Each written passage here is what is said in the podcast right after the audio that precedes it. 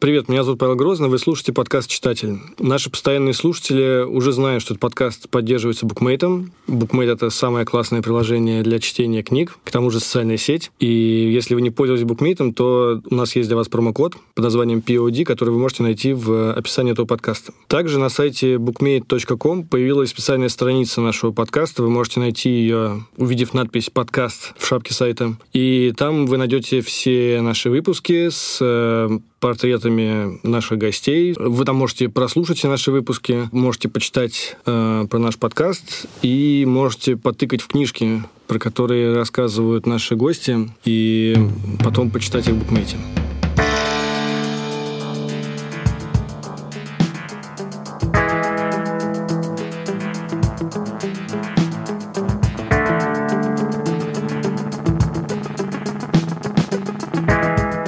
Сегодня у нас будет, наверное, разговор больше про практики чтения, чем про сами книги. Хотя, может быть, и нет.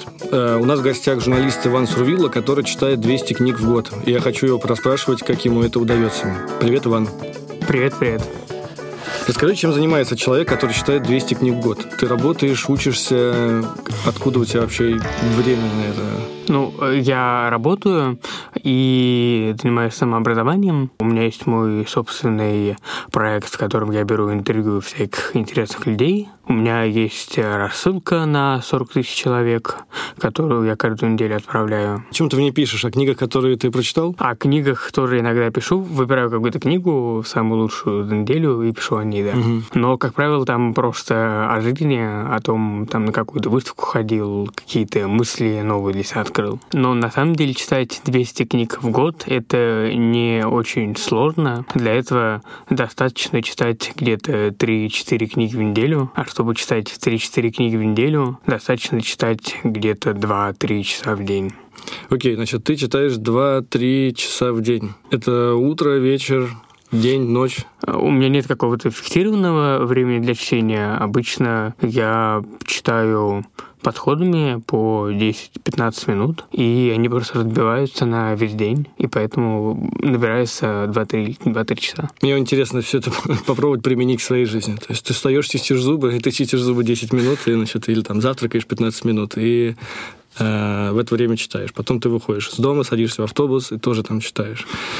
Да, да. Ну, то есть смысл в том, что ты можешь читать в неожиданных э, и не специально предназначенных для этого местах. То есть я, допустим, очень люблю читать в очереди на почту, потому что очередь на почту долг, и минимум это, ну, минут 15 ждать. Поэтому я пока иду в свою очередь, я читаю книжку, или пока еду в автобусе, тоже читаю. А, и чтобы читать много книг, надо просто читать их э, как можно чаще, как можно чаще находить время, чтобы угу читать?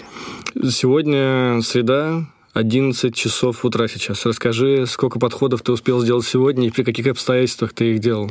Я сегодня, пока ехал сюда, я минут 40 слушал аудиокнигу э, Мураками. Я слушаю 1Q84, угу. как так название. Только начал, в принципе. Угу, угу. Вот сегодня, вчера буквально скачал, и угу. сегодня начал слушать. То есть сегодня у тебя был только один подход по 40 минут? А, да. Какие, а что будет дальше? Вот мы с тобой закончим через час, будет 12 часов дня. Какие у тебя планы и как ты собираешься встроить чтение в, в этот день? Или это всегда непредсказуемо? Это всегда непредсказуемо, да, mm-hmm. поэтому сложно как-то четко распланировать. Я знаю, что в среднем где-то набирается вот 2-3 часа. Чаще всего бывают э, долгие подходы вечером, когда уже мозг не варит, когда mm-hmm. работа сделана. Mm-hmm. Я просто ложусь где-нибудь на диване, открываю книжку и все, и читаю. Но мне больше Это нравится... больше 10 минут. Мне больше нравится, когда получаются... То есть я тоже читаю часто урывками, Э, но мне нравится, когда есть... Мне нравится, что я еду на работу полчаса, и я могу полчаса э, читать. Или мне нравится, когда я встаю в 6 утра, uh-huh. и мне не надо ничего делать до 7 утра, потому uh-huh. что все спят, и я могу спокойно почитать. Так ночью, потому что я обычно ложусь поздно, и поэтому uh-huh. тоже где-то время с часу до трех, когда все спят. Все uh-huh. прекрасно. Это не очень полезно для мозга.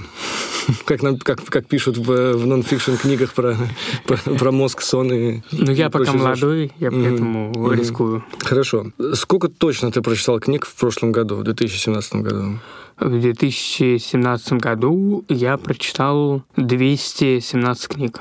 А у тебя есть э, э, когда этот год закончился, ты, ты посчитал, посмотрел свои списки, э, ставишь ли ты себе задачу в следующем году прочитать 220 книжек или 225? То есть для тебя это важно наращивать это количество прочитанных книг?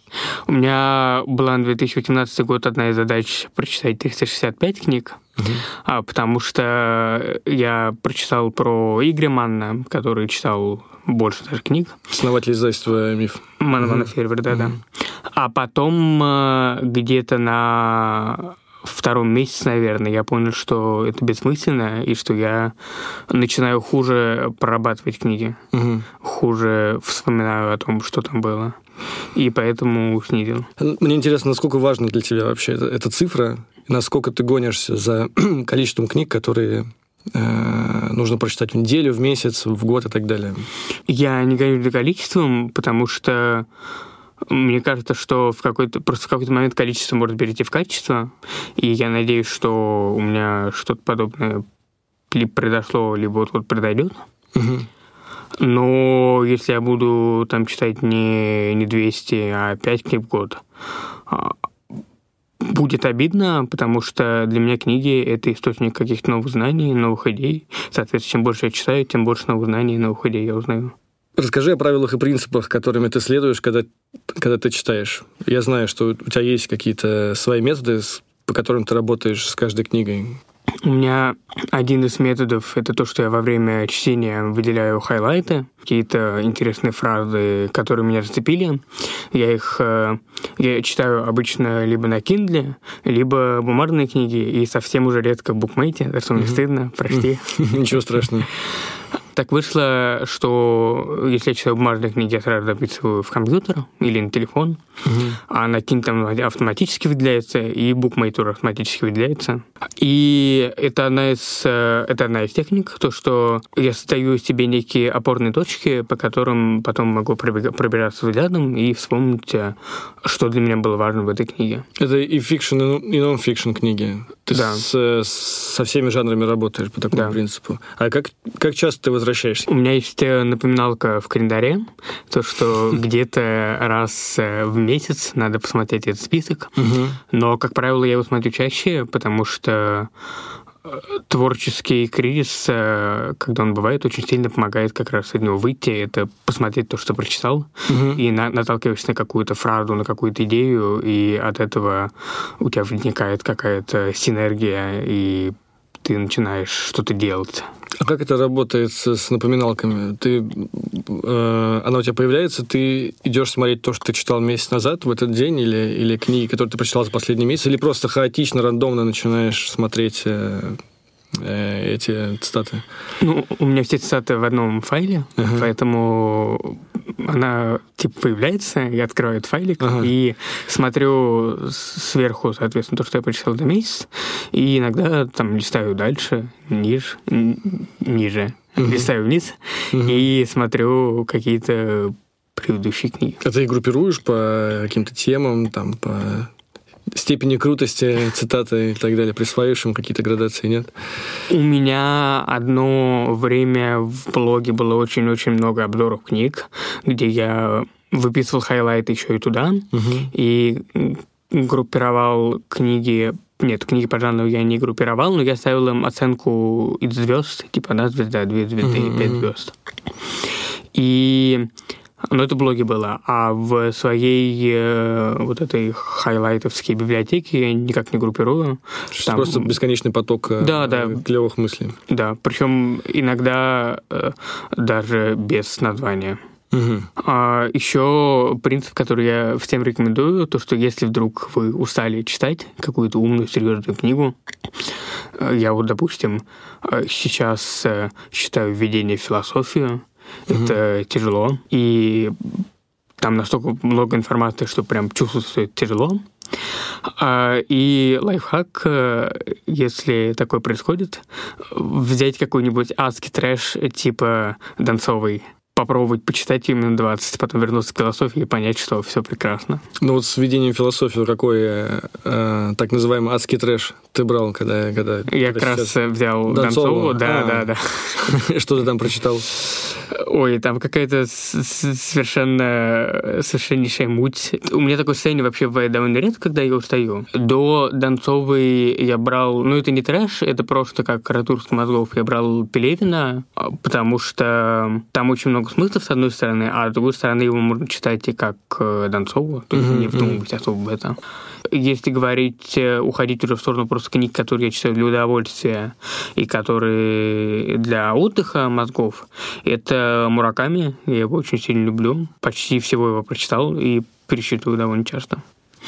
А еще один метод, э, как находить хорошую книгу, работает так.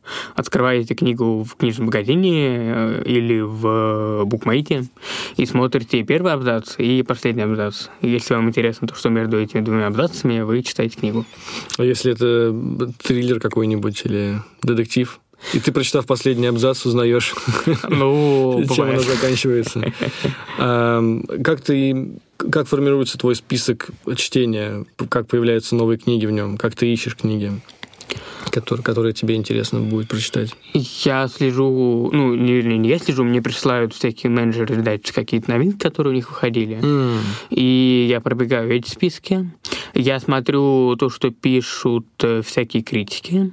И, конечно, друзья подкидывают, друзья, родственники. Иногда просто хожу, захожу в книжный магазин, смотрю что-то классное. И если мне нравится, то потом читаю где-то или на букмейте, или еще где-то. У тебя есть любимый книжный магазин в Москве? У меня их несколько. Расскажи о них. А, Фаланстер, Мгм. это первый. А, Потом а, это Ходосевич, который на Покровке. Маленький магазин. очень, да. Да, совершенно фантастическая атмосфера, вот эта лавка старьевщика такая, Мгм. книжного. И какой-нибудь э, Гиперион, который тоже около Покровки, где такой кирпич висит над входом, прикольно. А, То есть ты маленькие любишь э, магазины? Да, во-первых, э, чисто из экономических соображений там наценка меньше, а, потом- а во-вторых, э, потому что как-то атмосфера другая, уютнее. Ты сказал, что тебе рекомендуют родственники и друзья книги. Ты часто разговариваешь о книгах со своими друзьями? Не так часто, как хотелось бы. У меня есть та же проблема. Ты как-то классифи- классифицируешь то, что ты хочешь прочитать, или и то, что ты прочитал? Я не группирую книги, они у меня, опять же, в таком хаотичном списке лежат. Вот я специально сфотографировал свою стопку, я думал прочитать типа за ближайшие две недели. И там, что в этой, что в этой стопке? Там э, микроурбанизм, город в деталях. Я купил ее в Минске, потому что мне внезапно стало... Я пробудился опять интерес к архитектуре, мне интересно, как работает город, и я решил попробовать почитать это. Там лежит э, диалоги с Иосифом Бродским, потому что Бродский один из моих любимых поэтов, я тоже по нему довольно много читаю, и это очень интересно. Соломона Волкова. Да. Там лежит Александр Архангельский, бюро проверки, который недавно вышел. Там лежат э, четыре книги на французском, которые я не буду, наверное, переводить. Э, Просто можешь рассказать, о чем они. А я сам не знаю. Ну, А. то есть мне их подарили. А, ты еще не изучал их, да? Да. И там лежат э, всякие э, новинки, которые мне прислали, типа Карл Саган «Мир полный демонов» или Клейтон Кристенсен «Стратегия жизни». Меня попросили это прочитать. Ты имеешь в виду, что издатели прислали? Да, тебе? да. Издатели прислали тебе на, на рецензии книжки, Да. для, чтобы ты публиковал их в своем блоге. Об этом они рассказывали нам два выпуска нашего подкаста назад, как они работают с блогерами. Окей, то есть у тебя совершенно разные книги про, про разные вещи, разных жанров, фикшн, нон-фикшн, все в перемешку. Да. Ну, то, что мы смотрели, это скорее нон-фикшн, а в Kindle у меня сейчас э, лежит э, непрочитанный сборник Хемингуэя, который я очень хочу прочитать. И помнишь, была книга, где четыре буквы Х в заглаве?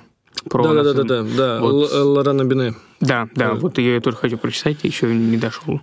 Это интересно. И, насколько я знаю, ты увлекаешься саморазвитием и вот всеми этими вещами, и личной, личной, эффектив... личной эффективность и так далее. При этом подход к чтению у тебя, как я понимаю, очень свободный. То есть ты просто на тебя падают какие-то книги из разных мест, и ты их читаешь, э, не пытаясь делать это максимально, максимально эффективным способом. Я могу объяснить, почему. Объясни. Потому что мне кажется, что если ты группируешь книги по каким-то типам, или есть какая-то система чтения, именно система чтения по категориям, угу. то у тебя очень большой риск упустить что-то классное, что в другой категории, что просто пройдет мимо. Поэтому мне больше нравится такой хаотичный подход чтения. Ты спрашивал насчет приемов, я вспомнил еще один. Читать э, нон-фикшн и художественную литературу в разное время дня. Потому что художественная литература у меня хорошо заходит вечером, когда э, уже мозг плохо соображает. А нон-фикшн хорошо заходит утром и днем, когда еще что-то получается думать. Ты сказал, что ты боишься упустить но жизнь наша состоит из, из того, что мы постоянно что-то упускаем.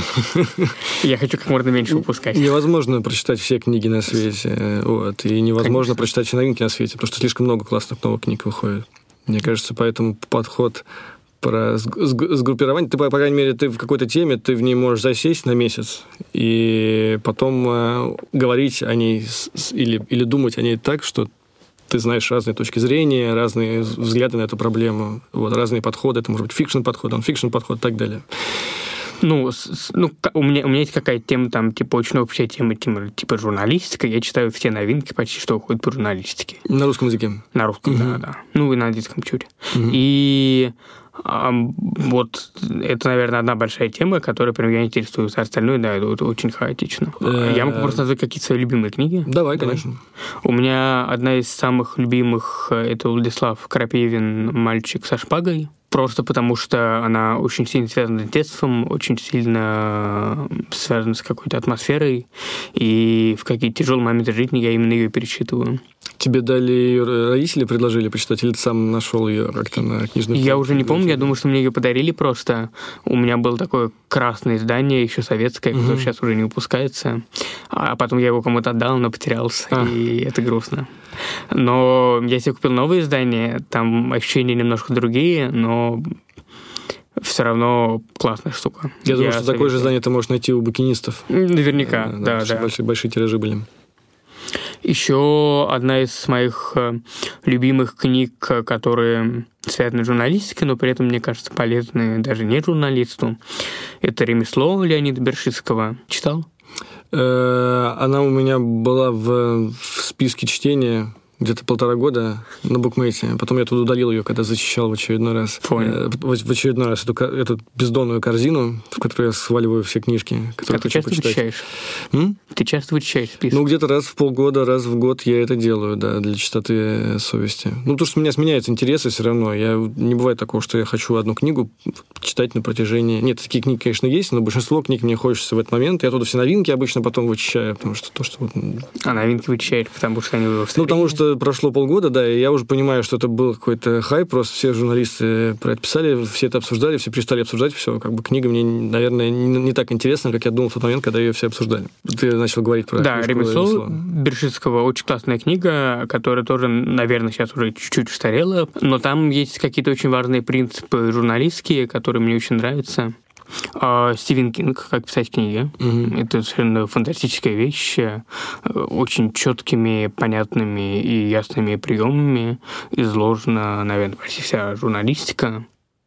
Одна из очень сильных книг э, — это Хани Ингихара «Маленькая жизнь», которую я прочитал э, с компьютера, с, причем с очень...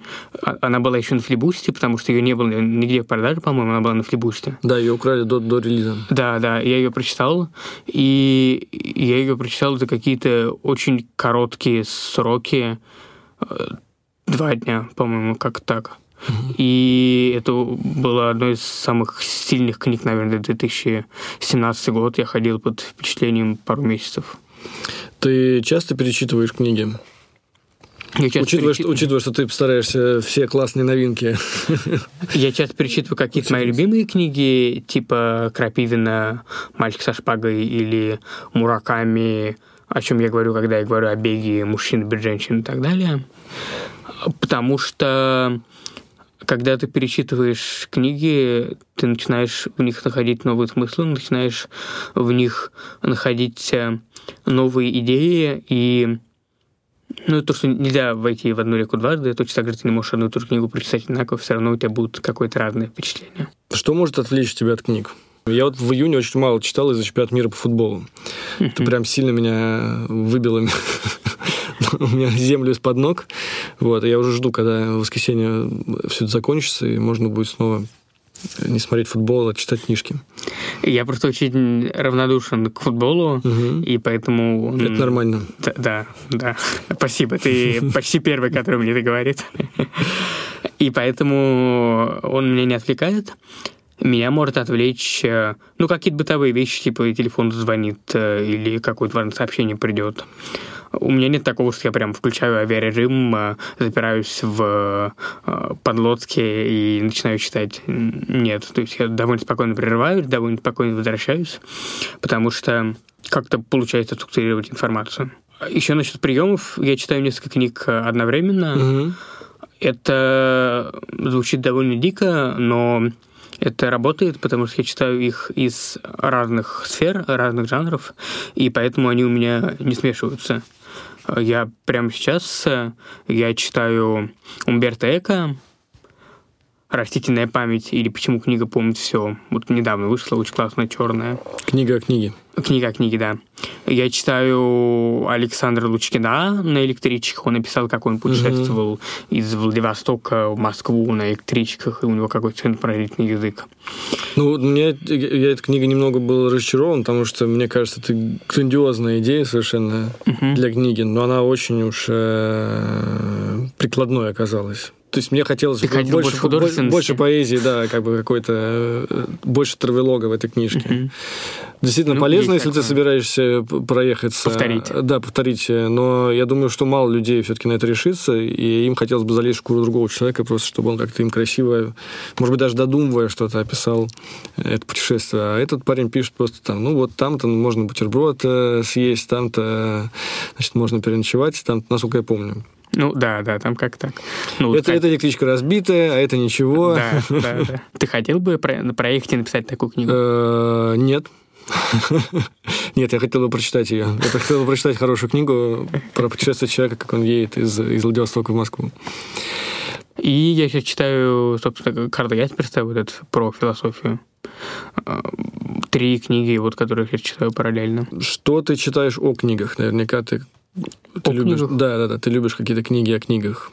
Как ни странно, нет. Есть какая-то очень хайповая книга про то, как говорить о книгах, которые вы не читали? Как, как разговаривать. Как разговаривать. Да, мне она понравилась как раз. Да, я ее не смог прочитать. Мне показалось, она очень занудной.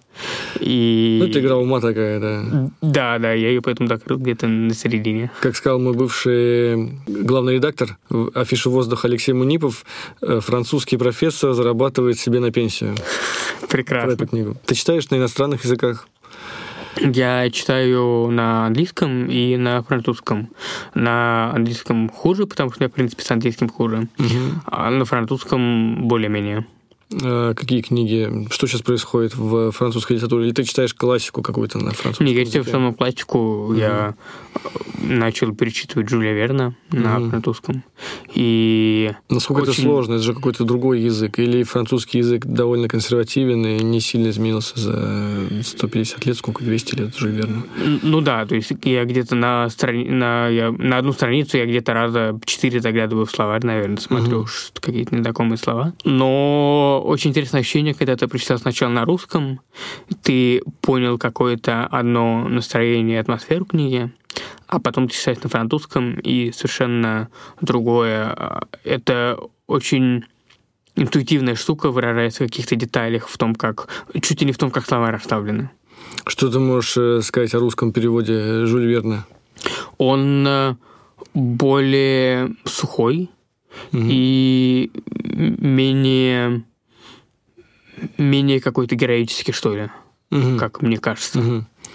Просто у меня есть травма детская, связанная с Жюлем Верном, потому что мой отец очень хотел, чтобы я читал Жюля Верна, постоянно мне пихал значит, Жюль Верна вместе с Атласом э, мореплавателя, а для меня это было как раз, я не понимал, как бы, что в этой книге интересно, потому что это какой-то атлас справочника мореплавателя, а не, а, не, а не классный фикшн, который мне нравилось тогда читать. Вот. Я поэтому всегда руками и ногами отбрыкивался, так в итоге Жюль Верна и не прочитал. Возможно, мне просто нужно было делать это на французском языке, да. Э, у тебя есть э, своя книга, ты написал книгу. Да. Я знаю, потому что она есть на букмейте, вот, и там достаточно неплохо читают. Э, расскажи о ней. У меня где-то пару месяцев назад был довольно тяжелый период такой апатии в жизни. И ничего не хотел делать, я не работал, я добил на все проекты, у меня не входила рассылка, не входило интервью. Ну, Ты не читал? Типичная апатия. А? Ты читал в этот момент книги? Я читал, но я даже не помню, что я читал, потому что, по-моему, я просто перечитывал какие-то свои mm. книги, которые я люблю. Вот, и в этот период э, я подумал о том, что чтобы как-то выкарабкаться из этого состояния, надо понять вообще, а почему оно. А поскольку у меня некая профдеформация до профессии, я решил, что ну, было прикольно записывать свои ощущения. И сейчас э, спойлер, это отступление в сторону. Есть очень классная книга «Как я каждый день становилась львом» или как-то так, я тебе потом скину точное название, mm-hmm. где девушка описывает, как она вылезала из то ли клинической депрессии, то ли еще чего-то. И я ее потом уже прочитал, и я понял, что там во многом очень похожие какие-то ощущения были. Угу. Так вот, я решил описывать свои ощущения каждый день записывать, что я чувствую, записывать какие-то свои мысли, какие-то а, свои просто ощущения от того, что происходит. Где-то на середине всего этого периода я подумал, что, наверное, это будет интересно кому-то еще, у кого сейчас похоже, у кого сейчас похожее состояние или у кого может быть похожее состояние. И я подумал, что было прикольно это выложить э, на Bookmate. Договорился с Светланой Яцик. Да, да, да. И Яцик. мы с ней э, согласовали все, и появилась книжка такая. Ты доволен результатом? Я доволен тем, что там нет ни одного негативного отзыва о ней. Угу.